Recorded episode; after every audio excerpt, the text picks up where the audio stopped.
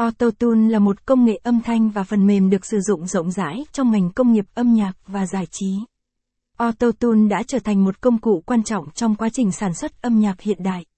Trong bài viết dưới đây, Sóng nhạc sẽ chia sẻ cho bạn rõ hơn về Autotune là gì cũng như những phần mềm hát karaoke Autotune mà bạn có thể tham khảo.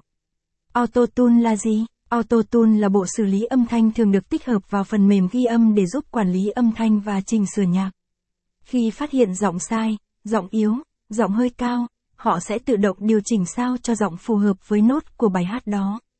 Ngày nay, Autotune thường được sử dụng trong các bản ghi âm, phát sóng trực tiếp hoặc cài đặt để sử dụng karaoke. Những tính năng của Autotune Automatic Mode, đây là chế độ tự động giúp người chỉnh sửa giải quyết các vấn đề về cao độ.